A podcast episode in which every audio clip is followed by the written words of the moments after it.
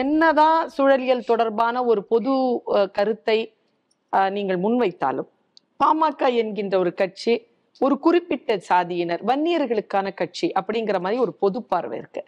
இந்த பார்வை பொய்யானதா? அல்லது இந்த பார்வைதான் உங்களுடைய கட்சியின் பலமா? நிச்சயமா பொய்யான ஒரு பார்வை. நீங்க பொது பார்வை கிடையாது இது. இது இந்த திராவிட கட்சிகள் எங்கள் மீது திணித்த ஒரு கருத்து. எங்களுடைய வளர்ச்சி பொறுக்க முடியாமல் எங்கள் மீது பொறாமை வைத்து எங்கள் மீது ஏதோ ஒரு சாதிய அதாவது சாதிய வன்மொத்த திணித்த ஒரு கருத்தா நான் பார்க்கிறேன் நான் பாட்டாளி கட்சி நான் சொல்லியிருக்கிறேன் இன்னைக்கு இந்தியாவுக்கு நூத்தி எட்டு ஆம்புலன்ஸ் கொடுத்த கட்சி. தேசிய கிராமப்புற சுகாதாரம் கொடுத்த கட்சி இந்தியாவிலே போலியோ ஒழித்த கட்சி இந்தியாவிலே பொது இடங்களில் புகைப்பிடிக்கக்கூடாத சட்டத்தை கொண்டு வந்த கட்சி இந்தியாவிலே குட்காவை ஒழித்த கட்சி இந்தியாவிலே பொது புகை புகையிலை பொருட்களில் எச்சரிக்கை விளம்பரங்கள் கொண்டு வந்த கட்சி இந்தியாவில் எட்டு லட்சம் ஆஷாக்களை நியமனம் செய்த கட்சி தமிழ்நாட்டுக்கு வந்து ரயில்வே கோட்டம் சேலம் ரயில்வே கோட்டத்தை க- கொண்டு வந்த கட்சி தமிழ்நாட்டில் ஒரு மீட்டர் கூட மீட் கிடையாது இல்லாமல் அத்தனை பிராட்கேஜாக மாற்றிய கட்சிகள். தமிழ்நாட்டில் நான் எவ்வளோ சாதனைகள் நான் சொல்லிட்டு போகலாம் காவிரி டெல்டா பகுதியை பாதுகாக்கப்பட்டு வேளாண் மண்டலம் அறிவிக்கிறது அப்புறம் வந்து நுழைவுத் தேர்வை ரத்து செய்ய வைத்தது நான் ஆறு இடஒதுக்கீடுகளை கொடுத்தது இந்தியாவுக்கு இந்தியாவிலே twenty seven percent OBC reservation ஐயா இல்லைன்னா வந்திருக்காது இன்னைக்கு. அப்புறம் பட்டியலின மக்களுக்கு வந்து இந்தியாவில் வந்து ஆல் இந்தியா மெடிக்கலில் வந்து ரிசர்வேஷன் கொடுத்தது. மருத்துவ படிப்பில் ரிசர்வேஷன் இடஒதுக்கீடு கொடுத்தது. இப்படி ஒன்று ஒன்றா வந்து எவ்வளோ சாதனைகள் தமிழ்நாட்டுக்கும் இந்தியாவுக்கும் செஞ்சுருக்கிறோம். ஆனால் இந்த திராவிட கட்சிகள் குறிப்பாக திமுக தான். எங்கள் மேதில் வந்து இவங்க வளர்ந்துருவாங்க அவங்கள மீறி போகக்கூடாதுன்னு அப்படின்னு எங்களை வந்து கீழே இறக்கி வச்சு இது ஒரு சாதி கட்சி சாதி சாதி சாதின்னு சொல்லி சொல்லி அது வந்து ஒரு பொய்ய அந்த கோயபிள்ஸ் மாதிரி. ஒரு ஒரு பொய்ய பத்து முறை சொன்னா அது உண்மையாகிற ஒரு பிரச்சாரத்தை மேற்கொண்டிருக்கிறாங்க. அது. நிச்சயமா உண்மை கிடையாது. தமிழ்நாடு முழுவதும் எங்கள் கட்சி இருக்கிறது. தமிழ்நாட்டு பா- மக்களுக்கு இப்போ வந்து நீங்க பாட்டாளி மக்கள் கட்சி அப்படின்னு சொன்னாலே அது சூழலியல் தொடர்பான ஒரு அக்கறை கொண்ட ஒரு கட்சி அப்படின்ட்டு. நீங்க எவ்வளவோ சாதனைகள் செய்தாலும் தமிழ்நாட்டில் நீங்கள் நிகழ்த்தி இருக்கக்கூடிய மாற்றம் என்ன? இப்ப தமிழ்நாட்டில் இப்போ சூழலியல் மட்டும் கிடையாது. இப்ப சமூக நீதி ஒன்று. அடுத்தது இன்னைக்கு பாத்தீங்கன்னா எங்க கட்சிக்கு மிகப்பெரிய வெற்றின்னு சொல்றது வந்து இந்த மது ஒழிப்புக்காக. இப்போ நாங்க கட்சி தொடங்குவதற்கு முன்பாக தமிழ்நாட்டுல மது ஒழிப்புன்னு யாரும் பேசுறதுக்கு தைரியம் கிடையாது. நாங்க தொடர்ந்து பேசி பேசி பேசி பேசி இன்னைக்கு தமிழ்நாட்டுல எல்லா கட்சிகளும் மதுவை விளக்கணும் மது ஒழிக்கணும் அல்ல மதுவை குறைக்கணும்னு ஒரு எண்ணம் எல்லார் கட்சியும் அவங்கள வந்து எண்ணத்தை வெளிப்படுத்தியிருக்கிறாங்க. இப்ப இருக்கிற ஆளுங்கட்சி இதுக்கு முன்னாடி ஆண்ட கட்சிகள். அவங்க இது வரைக்கும் வாயை திறக்காத கட்சிகள். அது எங்களால எங்களுக்கு பெருமையா நாங்க சொல்லிக்கிறோம் நாங்க. அதே போன்று இன்னைக்கு நீர் மேலாண்மை. நாங்கள் நாங்க கிட்டத்தட்ட ஒரு இருபது முப்பது ஆண்டுகளா பேசிட்டு வரோம் சொல்லிட்டு வரோம் போராடிட்டு வரோம். இந்த ரெண்டு கட்சிகளும் ஐம்பத்தி ஆறு ஆண்டுகள் ஆண்டு கொண்டிருக்கின்ற ரெண்டு திராவிட கட்சிகளும் அதனுடைய முக்கியத்துவம் அவங்களுக்கு தெரியல. நாங்க சொல்லி தொடர்ந்து பேசி பேசி போராடி போராடி போராடி பே- பேசுறப்பதான் அப்புறம் பிறகுதான் இதுக்கு முன்பு ஆஹ், அதிமுக ஆட்சி காலத்துல கடந்த ஒரு ஆறு ஏழு ஆண்டுகளுக்கு முன்பு தான் அப்போ ஓரளவு கொஞ்சம் நீர் மேலாண்மைக்கு ஒரு முக்கியத்துவம் அவங்க கொடுத்தாங்க. இப்போ திமுக அந்த ஒரு முக்கியம் நான் பார்க்கல நான். ஏன்னா இதுதான் நம்மளுடைய வருங்காலத்துக்கு நம்ம விட்டு செல்கின்ற ஒரு செயலா நான் பார்க்கிறேன் நான். இவங்க கொடுக்குற சின்ன சின்ன திட்டங்கள்லாம் ஒன்றும் ஆக போறது கிடையாது. எல்லா மேடையிலும் பேசுறதுன்னா இந்த ரெண்டு கட்சிகளும் அடுத்த தேர்தலை பார்க்குறாங்க. நாங்கள் அடுத்த தலைமுறையை பார்க்குறோம்.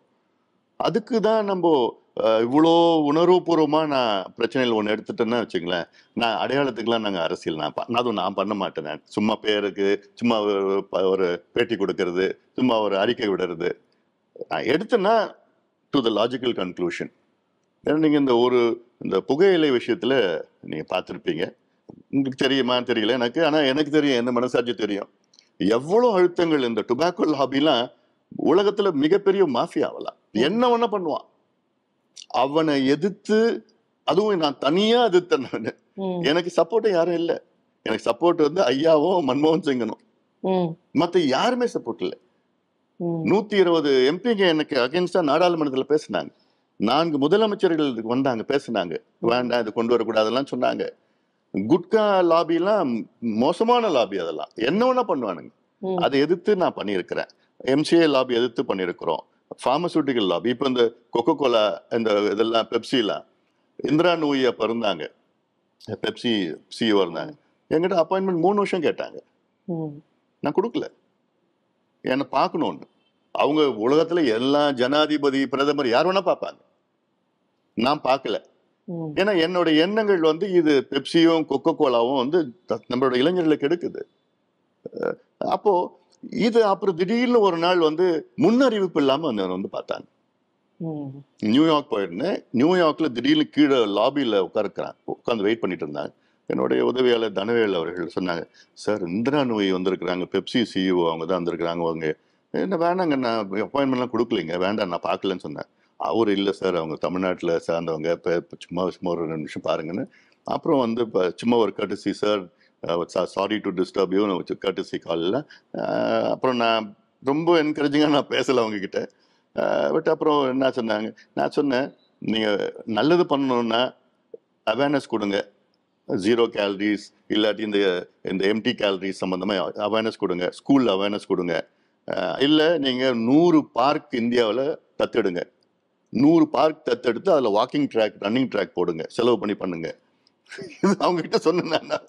அப்போ எனக்கு அப்படிதான் நான் அரசியல்ல நான் கத்துக்கிட்ட பாடம் ஐயா கத்து கொடுத்துன்னு வளர்ந்ததெல்லாம் ஒன்று ஒரு விவசாயத்தை பிரச்சனையை உடனே உணர்வுபூர்வமாக நாங்கள் பண்ணுவோம். சும்மா போய் பேசுறது வர்றது அதெல்லாம் அங்க எனக்கு தெரியாது பேசிக்கிறது என்எல்சி நிறுவனம் தமிழ்நாட்டில நடுநாட்டு பகுதியில் ஏற்படுத்திய மாற்றங்கள் அதனுடைய ஒரு ஏற்கனவே நீங்கள் சுகாதார அமைச்சராக இருந்திருக்கிறீர்கள். பசுமை புரட்சிக்கான அந்த வேலைகளில் மிகுந்த ஈடுபாடு கொண்டு பசுமை தாயகம் அப்படிங்கிற ஒரு விஷயம் எல்லாத்தையுமே நீங்க விவசாயத்தின் மீது நம்பிக்கை மண் மீது நம்பிக்கை கலாச்சாரத்தின் மீது நம்பிக்கை கொண்டு இயங்குகின்ற ஒரு கட்சி தலைவரா இருக்கிறீங்க. இதனுடைய சாதக பாதகமா என்ன நினைக்கிறீங்க? இப்ப என்எல்சி பிரச்சனை என்பது ஏதோ அது நெய்வேலி பிரச்சனை என்எல்சி சார்ந்த பிரச்சனை இது ஏதோ ஒரு அரசியல் பிரச்சனை அப்படிலாம் கிடையாது. இது தமிழ்நாட்டினுடைய பிரச்சனையை நான் பார்க்குறேன். ஏன்னா கடலூர் மாவட்டம் என்பது தமிழ்நாட்டில் நான்காவது அதிக நெல் உற்பத்தி செய்கின்ற மாவட்டம். தமிழ்நாட்டில் முப்பத்தெட்டு மாவட்டங்கள் இருக்கு. முப்பத்தெட்டு மாவட்டத்தில் முதல் மாவட்டம் திருவாரூர் அடுத்தது தஞ்சாவூர் அடுத்தது நாகை நான்காவது மாவட்டம் வந்து கடலூர் மாவட்டம். அவ்வளோ நமக்கு நெல் உற்பத்தி செய்கின்ற ஒரு மாவட்டத்தை அழிக்க யாருக்காவது மனசு இருக்குமா? என்எல்சி என்பது அறுபத்தி ஆறு ஆண்டு காலம் அந்த மண்ணையும் மக்களையும் அழித்து கொண்டிருக்கின்ற ஒரு நிறுவனம் அது. அன்றைய காலத்துல நமக்கு மின்சாரம் தேவைப்பட்டது. தமிழ்நாடு மின் பற்றாக்குறை மாநிலமா இருந்தது. கிட்டத்தட்ட ஒரு பத்து ஆண்டுகளுக்கு வரை தமிழ்நாடு மின் பற்றாக்குறை மாநிலம். இப்போ மின் மின் மிகை மாநிலமா மாறி இருக்கு தமிழ்நாடு. இன்னைக்கு என்எல்சியோட தேவைகள் இல்லை. வேண்டாம் என்எல்சியோட தேவைகள். அதாவது என்எல்சி எப்படின்னா மண்ணை அழித்து மண்ணை எடுத்து அதுக்கு பிறகு தண்ணீரை உரிந்து கடலில் அனுப்பி வைத்து தான் பிறகு அதில் நிலக்கரி பழுப்பு நிலக்கரி எடுத்து எரிச்சு நமக்கு ஏதோ கொஞ்சம் மின்சாரம் கொடுத்துட்டு இருக்காங்க அதுல. தமிழ்நாடு இன்னைக்கு மின் உற்பத்தி பார்த்தீங்கன்னா முப்பத்தி ஆறாயிரம் மெகாவாட் மின் உற்பத்தி இருக்கு தமிழ்நாட்டில். தமிழ்நாடுடைய மின் தேவைகள் பார்த்தீங்கன்னா பதினெட்டாயிரம் மெகாவாட் தான். உற்பத்தி முப்பத்தாறாயிரம். என்எல்சி நமக்கு கொடுக்கறது எட்நூறு மெகாவாட் இந்த எட்நூறு மெகாவாட் நமக்கு கொடுக்கறதுக்காக அறுபத்தி ஐயாயிரம் ஏக்கர் விளைநிலங்கள் முப்போகம் வருகின்ற இருக்கின்ற விளைநிலங்கள் அதாவது நெல் முப்போகம் விளையிறது. அதை அழிச்சு நமக்கு மின்சாரம் கொடுக்கணும்னு அவசியம் இன்னைக்கு இல்லை. தேவையில்லை. அப்போ தேவைப்பட்டதுன்னு நான் சொன்னேன். இப்போ நமக்கு மின்சாரம் வந்து பார்த்தீங்கன்னா காற்று மூலயமா கிடைக்குது சூரிய ஒளி மூலயமா நீர் மூலயமா கடல் அலைகள் பல மாற்று வகைகள் மின்சாரம் இருக்கு. தயாரிக்கிறது எவ்வளோ இருக்கு அதில். அது இல்லாமல் உலகம் முழுவதும் இந்த வந்து ஃபாசில் ஃபியூலை பயன்படுத்துறது வந்து தடை பண்ணிட்டு இருக்காங்க குறைச்சிட்டு இருக்கிறாங்க. இந்தியா வந்து பார்த்தீங்கன்னா யூஎன்எஃப்சிசின்னு இருக்குது united nation framework convention on climate சேஞ்சுன்னு இருக்குது பாரிஸ் டிக்ளரேஷன் ரெண்டாயிரத்தி பதினஞ்சில் பாரிஸ் ஒப்பந்தம்ல கையெழுத்து போட்டிருக்குது. COP twenty seven committee of parties twenty seven ஐநா சபையில் நடத்துகிற கூட்டத்திற்கு கலந்தியா கலந்து கையெழுத்து போட்டிருக்கு. இப்போ இந்த மா இந்த நடக்கிற காப் டுவெண்ட்டி எயிட்டில் கலந்துக்க போகுது. இப்போ சமீபத்தில் ஜி டுவெண்ட்டி சுற்றுச்சூழல் அதாவது சுகாதார சுற்றுச்சூழல் மாநாடுகள் அது அமைச்சர்கள் வந்து அஹ், வந்து கலந்துக்கிட்டாங்க. கலந்துக்கிட்டு அவங்க என்ன சொன்னதெல்லாம் ரெண்டாயிரத்தி முப்பதுக்குள்ளே வந்து அந்த ஃபாசல் ஃபியூல் வந்து பாதியா குறைக்கிறது ரெண்டாயிரத்தி ஐம்பதுல முழுசா குறைச்சிடுது இதெல்லாம் சொல்லிட்டு வராங்க. அப்போ இது அந்த கொள்கைக்கு எதிராக இப்போ இருக்கு. என்னுடைய கேள்வி என்னன்னா தமிழக அரசு ஏன் என்எல்சி நிர்வாகத்திற்குக்காக விளைநிலங்களை விவசாயியிடம் வற்புறுத்தி பிடுங்கி அழுத்தம் கொடுத்து காவல்துறை வச்சு அவங்களை அச்சுறுத்தி ஏன் அந்த நிலத்தை அவங்களுக்கு கொடுத்து கொண்டு கொடுக்கணும் கேள்வி. என்னன்னா பச்சை பயிர்களை அழித்த பொழுது எல்லாருடைய மனமும். பதறி போச்சு அதுல வந்து ஒரு மாற்று கருத்து இல்லை. ஆனால் ஒரு நிலத்தை பணம் பெற்றுக்கொண்டு எல்லா நடைமுறைகளையும் முடித்ததற்கு பிறகு. அந்த நிலத்தில் வந்து விவசாயம் செய்கிறார்கள் அப்படின்னு ஒரு பொது குற்றச்சாட்டு இருக்கு. நான் என்ன சொல்றேன்? பாமகவனுடைய கோரிக்கை என்ன? இந்த போராட்டத்திற்கான அடிப்படை என்ன? நீங்க சொல்றீங்க நிலத்தை வித்துட்டாங்க எல்லா கோரிக்கையும் நிறைவேற்றிட்டாங்கன்னு அங்க நிலம் கொடுத்தவங்க பதினைந்து ஆண்டுகளுக்கு முன்பு கொடுத்தவங்க. கொடுத்தாங்கன்னா பிடுங்கிட்டாங்க. அவங்க யாருமே மனசு வந்து கொடுக்கல ஒண்ணு. இன்னைக்கு வரைக்கும் அந்த நிலத்துக்கு இழப்பீடு கொடுக்கல. ரெண்டாவது அவங்க உறுதி கொடுத்தது நாங்க நிலம் கொடுத்தவங்களுக்கு வேலை கொடுப்போம்னு.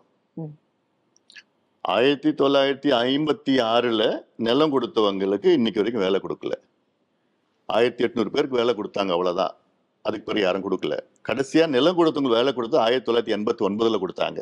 அப்போ அவங்களோட கோரிக்கை என்னாச்சு?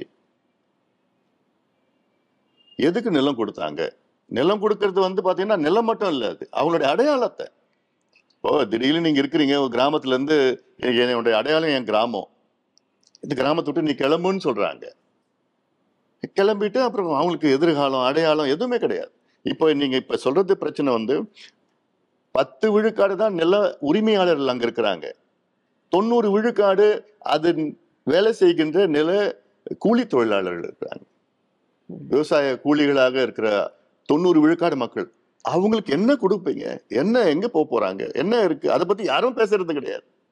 நிலம் கொடுத்துட்டாங்க நிலம் கொடுத்துட்டாங்க. இதே ஜெயங்கொண்டத்துல இருபது ஆண்டுகளுக்கு முன்பு நிலத்தை கையகப்படுத்தினாங்க. ஜெயங்கொண்டம் லிக்னைட் ப்ராஜெக்ட்னு. அது இப்போ வரல. இப்போ கடந்த ஆண்டு இதே திமுக அரசு வந்து அவங்களுக்கு நிலத்தை திருப்பி கொடுத்துட்டாங்க. அதே இப்படி செஞ்சுட்டு போங்க. ஏன்னா உங்களுக்கு மாற்று வழி எவ்வளவு இருக்கு? மின்சாரம் தயாரித்து மாற்று வழி இருக்கு. இதே என்எல்சி தூத்துக்குடியில நிலக்கரி இறக்குமதி செஞ்சு அவங்க வந்து மின்சாரம் தயாரிக்கிறாங்க. தயாரிச்சு தமிழ்நாடு அரசு கொடுக்குறாங்க. கொடுக்கறது இலவசமா கொடுக்கறது கிடையாதுங்க. விற்கிறாங்க தமிழ்நாடு அரசுக்கு அவ்வளவுதான். ம், இப்ப இதே என்எல்சி என்ன பண்ணிருக்கிறாங்கன்னா என்ன பண்ணிருக்காங்க என்ன பண்ணிட்டு இருக்கிறாங்க இவ்வளவு காலமா பண்ணிட்டு இருக்கிறது வந்து நமக்கு ஒரு சொட்டு தண்ணி கூட கொடுக்காத கர்நாடகாவுக்கு இன்னைக்கு கிட்டத்தட்ட ஒரு முந்நூறு நானூறு மெகாவாட் மின்சாரம் கொடுத்துட்டு இருக்காங்க ஆந்திராவுக்கு மின்சாரம் இருந்து போயிட்டு இருக்கு தெலுங்கானாவுக்கு மின்சாரம் போயிட்டு இருக்கு கேரளாவுக்கு மின்சாரம் போயிட்டு இருக்கு என் மண்ணை அழிச்சு எனக்கு தண்ணி கொடுக்காத கர்நாடகாவுக்கு. என்எல்சி வந்து மின்சாரம் கொடுத்துட்டு இருக்காங்க இப்போ. எதுக்கு என் மண்ணை அழிக்கணும் நீ முதல்ல? அந்தந்த மாநிலங்கள் இந்த மாதிரியான ஒரு திட்டங்களோடு இப்படி இருப்பது அப்படிங்கிறது இன்னொரு ஒரு மாநிலத்தை வந்து தண்ணி கொடுக்கறது இல்ல அப்படிங்கிற குற்றச்சாட்டு நாளைக்கு இவர்களை பற்றி அவர்கள் சொல்ல மாட்டார்களா? இல்ல. பொதுவா நான் அந்த அளவுக்கு நான் ஒரு குறுகிய குறுகிய மனசுல எனக்கு இல்ல எனக்கு. நான் ஒரு வாதமானான்னு சொல்லிட்டு இருக்கிறேன். ஏன்னா எனக்கு ஒரு ஆதங்கம் ஏன்னா அநியாயமா பண்றது இது. நிலத்தை எடுத்து அதை அழிச்சு நீரை அழிச்சு நிலத்தை அழிச்சு மக்களை விரட்டி அதுவும் நெல்லு விளைகிற அந்த பூமியை அழிக்கிறதுக்கு மனசு யாருக்காவது இருக்குமா? இந்த இந்த மண்ணு ஆயிரம் ஆயிரம் ஆண்டுகள் நமக்கு உணவு அளித்து கொண்டிருக்கிறது. இன்னும் ஆயிரம் ஆயிரம் ஆண்டுகள் நம் தலைமுறைகளுக்கு வருகின்ற தலைமுறைகளுக்கு உணவு அளிக்க வேண்டும். இதை காப்பது நம் கடமை அது. இது என்னுடைய கடமையா நான் பாக்குறேன் மத்த கட்சிகள் பாக்குதா இல்லையான்னு தெரியல எனக்கு. பாமகவனுடைய போக்கு பார்த்தீங்கன்னா அது வந்து இடஒதுக்கீடு பற்றி வந்து மிக காத்திரமான ஒரு போராட்டத்தை நிகழ்த்திய ஒரு கட்சி. இப்போ வந்து ஒரு பொது குற்றச்சாட்டு இருக்கு. அன்புமணி தன்னை நிலைநிறுத்திக் கொள்வதற்காக என்எல்சி போராட்டத்தை கையில் எடுத்திருக்கிறார். உங்கள் கருத்து? அது இது இது என்னை பத்தி தெரியாதவங்க சொல்ற கருத்து அது. இல்ல என்னை பத்தி அதாவது கொஞ்சம் என் மேல கொஞ்சம் பொறாமப்படுறவங்க கருத்தா இருக்கும் இது. ஏன்னா இந்த என்எல்சி சம்பந்தமா இது திடீர்னு நான் ஒரு போராடல இதுல. எங்க கட்சி வந்து கட்சி தொடங்குவதற்கு முன்பாகவே ஐயா வந்து அங்க போராடுறார். அன்னைக்கு போராட்டம் வந்து நிலம் கொடுத்தவங்களுக்கு வேலை கொடுக்கணும். இழப்பீடு இன்னும் அதிகமா கொடுக்கணும் கூடுதலா கொடுக்கணும்னு அப்போ நாங்க போராடினோம். இருபது ஆண்டுகளுக்கு முன்பு எங்க கட்சியில அமைச்சர்கள்லாம் இருந்தாங்க அப்போ.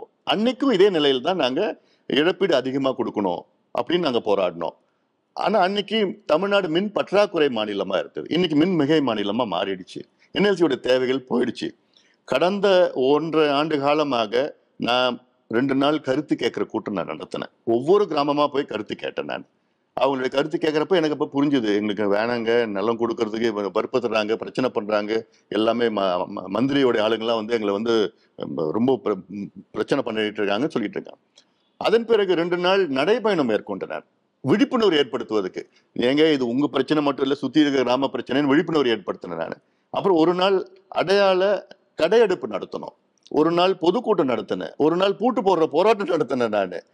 ஒரு நாள் வந்து நூறு விவசாய சங்கங்களை கூட்டி அழைத்து வந்து ஒரு கூட்டம் நடத்தினேன் நான்.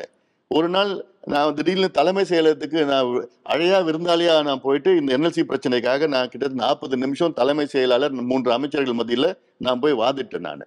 ஏன்னா வேண்டாம் இது கொண்டு வராதீங்கன்னு சொல்லிட்டு இருந்தேன் நான். இவ்வளோ பிறகு அதுக்கப்புறம் அன்புமணி எனக்காக நான் பண்றதுன்னா அதெல்லாம் வந்து கேள்வியா தான் நான் பாக்குறேன். அதை பத்தி எனக்கு கவலையே கிடையாது. என்னுடைய நோக்கமே ஏன்னா இப்போ நான் சொல்லலைன்னா இது பிரச்சனை எடுத்து வரலன்னா இன்னைக்கு யாருக்கும் இது தெரிஞ்சுக்காது. ஏன்னா என்எல்சி ஓ பெரிய நிறுவனம் அப்படின்னு நினைச்சிட்டு இருக்காங்க. ஆனா அவங்க செய்யற அக்கிரமும் அட்டூழியம் வந்து ஒரு மாவட்டத்தில் நான்கு மாவட்டத்தை அழிக்கின்ற ஒரு சூழல் இப்போ. இப்போ ஒரு உதா உதா ஒரு உங்களுக்கு வட நெம்மலி மகாபலிபுரம் பக்கத்துல இருக்கு. அங்க வந்து கடல் நீர்ல இருந்து நன்னீர் எடுக்கின்ற ஒரு திட்டம் டீசாலினேஷன் பிளான்ட் எடுக்கும். இந்த வட நெம்மலியில இருந்து ஒரு நூறு கிலோமீட்டர் தெற்க நீங்க போனீங்கன்னா என்எல்சி இருக்கு. அங்க என்ன பண்றாங்க நன்னீரை கடல்ல அனுப்பிச்சிட்டு இருக்காங்க. இது எவ்வளவு பெரிய ஒரு குற்றம்? நல்ல குடிநீரை என்எல்சிக்காரன் தண்ணீர் நிலத்தடி நீரை அப்படியே உறிஞ்சி எடுத்து கடலுக்கு அனுப்புறான். இது எத்தனை பேருக்கு தெரியும் தெரியும். எனக்கு தெரியுது எனக்கு மற்றவங்களுக்கு புரிய வைக்கணும்னா அதனால தான் இதெல்லாம் இவ்வளோ பிரச்சாரங்கள் மேற்கொண்டுட்டு இருக்கிறோம் நாங்கள் இது மட்டும் இல்லை நான் சொல்றது இப்போ மூணு நான்காவது இடத்துல நெல் நெல் உற்பத்திக்கு நான்காவது இடத்துல இருக்கிற மாவட்டத்தை அழிக்கிறது யாருக்காவது மனசு இருக்குமா? அப்போ இதெல்லாம் மக்கள் இப்பதான் புரிஞ்சிட்டு இருக்காங்க. ஓஹோ இவ்வளவு பெரிய பிரச்சனையா? சமீபத்துல வந்து பூவுலக நண்பர்கள் வந்து ஒரு ஆய்வு நடத்தினாங்க. அந்த ஆய்வுல என்ன சொல்றாங்கன்னா என்எல்சி சுத்தி இருக்கிற கிராமங்கள்ல ஒரு கிட்டத்தட்ட முப்பத்தி ஏழு கிராமத்துல ஆய்வு நடத்தினாங்க. நிலத்தடி நீர் எப்படி இருக்குன்னு. அதுல ஒரு கிராமத்துல வந்து மர்க்குரி அது வந்து இருநூத்தி ஐம்பது விழுக்காடு அதிகமா இருக்கு. More to fifty times more than the permittable permissible லெவல்னு இருக்கு. மர்க்குரி வந்து எவ்வளோ மோசமானது. அது மட்டும் இல்லை தொண்ணூறு விழுக்காடு வீடுகளில் ஏதாவது ஒரு உடல்நலக்கேடு வந்திருக்கு என்எல்சினால வந்திருக்குன்னு சொல்றாங்க. நிலத்தடி நீரில் வந்து செலீனியம் இருக்கு காப்பர் இருக்கு எல்லாமே இருக்குன்னு சொல்றாங்க. இதுக்கப்புறமும் அரசாங்கம் அமைதியா இருக்குது. அப்போ எதுக்கு நீங்க என்எல்சியை ஏற்கனவே நிலம் கொடுத்துட்டீங்க? இன்னும் அவங்களுக்கு இன்னும் நிலம் வேணும் நிலம் வேணும்னு சொல்லிட்டு இருக்கிறாங்க. நீங்க அப்படி நீங்க என்எல்சிக்கு நீங்க சா- சாதகமா நீங்க பண்ணணும்னா நீங்க என்எல்சி நிலக்கரி இறக்குமதி பண்ணி நீங்க நடத்திட்டு போங்க. நேரடியாவே அந்த கேள்வியை நான் கேட்கிறேன். என்எல்சி நிறுவனம் என்பது ஒரு மத்திய அரசாங்கத்தினுடைய நிறுவனம். அதற்கான ஒரு நிலத்தை சட்டப்பூர்வமாக எடுத்துக் கொடுக்கின்ற ஒரு பணியை தமிழக அரசு செய்கிறது. தமிழக அரசின் மீது இவ்வளவு காத்திரமாக குற்றச்சாட்டுகளை வைக்கக்கூடிய நீங்கள். மத்திய அரசினுடைய அந்த செயல்பாடுகள் அதனுடைய விஷயங்களை ஏன் நேரடியாக எதிர்க்காமல் வெறும் தமிழ்நாடு அரசை மட்டுமே என்எல்சியில் குற்றம் சொல்லிக் கொண்டிருக்கிறீர்கள்? இது நான் எதிர்க்கிறது மத்திய அரசும் நான் எதிர்க்கிறேன் மாநில அரசும் நான் எதிர்க்கிறேன். ரெண்டு அரசுகளும் நான் கடுமையா நான் எதிர்க்கிறேன் நான். மத்திய அரசு இப்போ நாடாளுமன்றத்துல எத்தனையோ கேள்விகள் நான் கேட்டிருக்கிறேன் பேசியிருக்கிறேன் சம்பந்தமா பேசியிருக்கிறேன் நான். என்னுடைய எண்ணங்கள் எல்லாம் மத்திய அரசுன்னு நீங்க எல்லாத்துக்கும் தமிழ்நாடு அரசு இப்ப திமுக அரசு வந்து எல்லாத்துக்கும் மத்திய அரசை எதிர்க்கின்ற திமுக என்எல்சி விவகாரத்தில் மட்டும் ஏன் நீங்க கூட்டணியில் இருக்கீங்க? அவங்களுக்கு ஏன் ஆதரவாக செயல்படுறீங்க? ஏன்னா அங்க விவசாயிகள் எதிர்க்கிறாங்க அங்க இருக்கிற மக்கள் எதிர்க்கிறாங்க. இது சூழல் சம்பந்தமான ஒரு பிரச்சனை நீர் சம்பந்தமான பிரச்சனை வாழ்வாதாரம் சம்பந்தமான விவசாய சம்பந்தமான பிரச்சனை மண் சம்பந்தமான பிரச்சனை. இவ்வளவு பிரச்சனைகள் இருக்கிறப்போ இப்போ இன்னொன்று என்எல்சியில் மூன்றாவது சுரங்கம் வரப்போகுதுன்னு சொல்லிட்டு இருக்கிறாங்க. மூன்றாவது சுரங்கத்திற்கு இப்ப இருக்கிற முதலமைச்சர் அவர்கள் ரெண்டாயிரத்தி பத்தொன்பது ஜனவரி மாதத்தில் ஒரு கவன ஈர்ப்பு தீர்மானம் கொண்டு வந்தார். மூன்றாவது சுரங்கம் அமைக்கக்கூடாதுன்னு சொல்லிட்டு. இது மட்டும் இல்லாமல் இந்த ஆண்டு ஏப்ரல் மாதம் சட்டமன்றத்தில் வந்து இப்போ முதலமைச்சர் அவர்கள் சொன்னாரு நானும் டெல்டாக்காரன் தான் டெல்டாவில் புதிய நிலக்கரி சுரங்கம் அனுமதிக்க விட மாட்டோம் அனுமதிக்க மாட்டோம்னு சொன்னார். உறுதி கொடுத்தார் அஷூரன்ஸ் கொடுத்தார் அசம்பிளியில் அஷூரன்ஸ் கொடுத்தார். ஆனால் இன்னைக்கு வரைக்கும் அமைதியாக இருக்கிறார். மூன்றாவது சுரங்கம் வருமா வராதா? பல முறை நான் கேட்டுட்டேன். பல வகையில கேட்டுட்டேன். மத்திய அரசிடம் நான் நாடாளுமன்றத்தில் கேள்வி கேட்டேன். இது மாதிரி மூன்றாவது சுரங்கம் வருமா? அனுமதி கொடுப்பீங்களா? இல்ல தமிழ்நாடு அரசு அதுக்கு மறுத்து கொடுத்துருக்காங்களான்னு கேட்ட தமிழ்நாடு அரசு இன்ன வரைக்கும் மறுக்கலைன்னு சொல்றாங்க. அப்போ நீங்க நாடா சட்டமன்றத்துல உறுதி கொடுக்குறீங்க. ஏன்னா இப்ப இந்த மூன்றாவது சுரங்கம் பாத்தீங்கன்னா இருபத்தாறு கிராமம். இருபத்தாறு கிராமத்துல ஒன்பது கிராமம் பாதுகாக்கப்பட்ட வேளாண் மண்டலத்துல வருது. மீதி இருக்கிற பதினேழு கிராமம் டெல்டாவில் வருது. அப்போது அப்போ சட்டமே இருக்கு அதை ப்ரொடெக்ட் பண்றதுக்கு இருக்கு. அடுத்தது அது வந்து பன்னெண்டாயிரத்து ஐநூறு ஏக்கர் நெல் விளைகின்ற ஒரு பூமி மண் அதாவது இந்த மண்ணெல்லாம் நம்ம கண்ணில் ஒத்திக்கணும். அப்படி ஒரு மண்ணை அழிக்கிறதுக்கு யாராவது மனசு இருக்குமா? நெல் சோறு போடுற அந்த பூமியை. இவ்வளோ நான் போராடிட்டு இருக்கிறேன். ஆனால் இது வரைக்கும் ஒரு வார்த்தை முதலமைச்சர்கிட்ட வரல. இதே முதலமைச்சர் அவர்கள் அன்றைய கவன ஈர்ப்பு தீர்மானம் மூணாவது சுரங்கம் வரக்கூடாதுன்னு சொன்னவர். ஆனா இன்னைக்கு ஆளுங்கட்சியா இருப்போ அமைதியா இருக்கிறாரு. அவங்க தமிழக அரசாங்கம் அமைதியா இருக்குது. ஏன் சொல்ல வேண்டியதுதான் மூன்றாவது சுரங்கம் வராது அப்படின்னு ஒரு உறுதி கொடுக்க வேண்டியதுதானே? அப்புறம் உங்களுக்கு என்ன என்ன நிலைப்பாட்டுல இருக்கிறீங்க நீங்க? இப்போ இவங்க சொல்றாங்க நாங்க வந்து என்எல்சிக்கு நாங்க நிலத்தை கையகப்படுத்தி கொடுக்குறோம்னு. எதுக்கு நீங்க மிரட்டுறீங்க? விவசாயிகள் அவங்களே தானா முன்னுக்கு வந்து அவங்க கொடுத்துட்டு போட்டோம். நீங்க எதுக்கு நீங்க மூவாயிரம் காவலர்களை வச்சு நீங்க அச்சுறுத்துறீங்க? இந்த ரோடு இந்த ரோட்ல சும்மா கிட்டத்தட்ட இங்க ஒரு ஆயிரம் பேர் இங்க ஒரு ஆயிரம் பேர் உள்ள ஒரு ஆயிரம் பேர் போலீஸ். அங்க போய் அவங்கள அப்புறப்படுத்தி அப்- அவங்கள அச்சுறுத்தி இதெல்லாம் செய்ய வேண்டியது அவசியமே கிடையாது. ஏன்னா உங்களுக்கு நெய்வேலி கொடுக்குற மின்சாரம் உங்களுக்கு தேவை கிடையாது. ஏன்னா சில பொய்யான பிரச்சாரங்கள் என்எல்சியில் நமக்கு கரண்ட் கொடுக்கலன்னா தமிழ்நாடு இருண்டிடும். இதெல்லாம் பொய்யான பிரச்சாரங்கள். நான் சொல்லியிருக்கிறேன்ல. அவன் கொடுக்கறது எட்நூறு மெகாவாட் தான் கொடுக்குறான். நமக்கு உற்பத்தி தமிழ்நாட்டில் முப்பத்தாயிரம் மெகாவாட் உற்பத்தி. தேவைகள் பதினெட்டாயிரம். அவங்களோட பங்களிப்பு எட்நூறு. அந்த எட்நூறு மெகாவாட்டுக்காக நீங்க ஆயிரக்கணக்கான ஏக்கர் விளைநிலங்கள்ல நீங்க வந்து அவங்க கிட்ட பிடிங்கி கொடுக்கணும்னு என்ன அவசியம்? இன்னொன்னு தமிழக அரசு முதலமைச்சர் அவர்கள் சட்டமன்றத்துல தமிழ்நாட்டினுடைய காலநிலை கொள்கையை வெளியிட்டார். அந்த காலநிலை கொள்கை படி பார்த்தீங்கன்னா ரெண்டாயிரத்தி முப்பதுக்குள் தமிழ்நாட்டில் ரெண்டாயிரத்தி முப்பதுக்குள் புதுப்பிக்க வல்ல எரிபொருள் எரிசக்தி மூலமாக நாங்க மின்சாரம் வந்து ஐம்பது விழுக்காடு மின்சாரம் தயாரிப்போம்னு சொல்லியிருக்காங்க. அப்போ ரெண்டாயிரத்தி முப்பதுனா இன்னும் ஏழு ஆண்டுகள்ல. ஏழு ஆண்டு அது இல்லாம அதுல ஒரு குறிப்பிடு என்னன்னா சோலார் மூலயமா நாங்க இருபதாயிரம் மெகாவாட் மின்சாரத்தை நான் உற்பத்தி செய்வோம் ஏழு ஆண்டுகள்ல. அப்புறம் நீர் மின்சாரம் வந்து கிட்டத்தட்ட பதினஞ்சாயிரம் மெகாவாட் நீங்க ரெண்டாயிரத்தி முப்பதுக்குள்ள நாங்க உற்பத்தி செய்வோம். ரெண்டாயிரத்தி நாற்பதுக்குள்ள தமிழ்நாடு ஜீரோ கார்பன் எமிஷன் இப்படி ஒரு பக்கம் சொல்லிட்டு இன்னொரு பக்கம் என்எல்சி என்எல்சி வந்து த மோஸ்ட் பொல்யூட்டட் இண்டஸ்ட்ரி தமிழ்நாட்டில் ஸ்டெர்லைட் நீங்க பார்த்திருக்கீங்க. ஸ்டெர்லைட் வந்து என்னை பொறுத்த வரைக்கும் ஸ்டெர்லைட்டோட நூறு மடங்கு அதிக சூழலை ஒழிக்கிற ஒரு நிறுவனம் என்எல்சி நீங்கள் சுகாதார அமைச்சராக இருந்த பொழுது இது குறித்து ஏதேனும் ஒரு இதை வந்து நீங்க மத்திய அரசாங்கத்திற்கு அந்த டிபார்ட்மெண்ட்க்கு நீங்க சப்மிட் பண்ணியிருக்கீங்களா? இல்ல மத்திய அரசாங்கத்துக்குன்னு இல்ல இல்ல. இங்க அங்க இருக்கிற பிரச்சனைகள் வந்து நிச்சயமா நான் கொண்டு போயிருக்கிறேன் நான் அதுல எனக்கு அப்போ அந்த நேரத்துல நாங்க சொல்லியிருக்கிறோம். அந்த நேரத்துல வந்து எங்களுடைய நோக்கமே வந்து கூடுதல் இழப்பீடு கிடைக்கணும். கூடுதல் இழப்பீடு கிடைக்கணும் தான் எங்களோட நோக்கம். வேலைகள் நிலம் கொடுத்தல் வேலை கிடைக்கணும் தான் எங்களோட நோக்கமா இருந்தது அப்போ. அப்போ மின் பற்றாக்குறை மாநிலமா தமிழ்நாடு இருந்தது. அதை ஏத்துக்கிறேன் நான். இப்போ ஒரு உதாரணம் ஹிந்துஸ்தான் போட்டோ ஃபிலிம்ஸ் ஊட்டியில இருந்தது. அப்போ அதுவும் காமராஜர் அவர்கள் தான் தொடங்கிய ஒரு இயக்கம் அது. அது நிறுவனம் அது. அப்போ நமக்கு போட்டோ எடுக்கணும்னா ஃபிலிம் ரோல்ல தான் நம்ம போட்டோ எடுக்கணும். அது அவங்க தயார் பண்ணாங்க அது. இப்போ அது போட்டோ யாரும் ரோல்ல யாரும் பயன்படுத்துவது கிடையாது. ஏன்னா டிஜிட்டல் வந்துருச்சு. அந்த நிறுவனத்தை மூடிட்டாங்க. அதே போன்றுதான் என்எல்சி அன்னைக்கு தேவைப்பட்டது. மின்சாரம் தேவைப்பட்டது. இப்போ மின்சாரம் மாற்று வகைகள் வழிகள் இருக்கு. ஆல்டர்னேட் சோர்ஸ் ஆஃப் எனர்ஜி இருக்கு. ரினியூபிள் எனர்ஜி இருக்கு. எல்லாமே இருக்கு.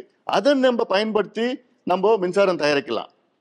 நிலத்தை அழிச்சு மின்சாரம் தயாரிக்கிறது தான் என்னுடைய எனக்கு வேண்டாம்னு நான் சொல்லிட்டு இருக்கிறேன். அப்ப அதை மீறி நீங்க பண்ணணும்னா நிலக்கரி இறக்குமதி பண்ணிக்கோங்க.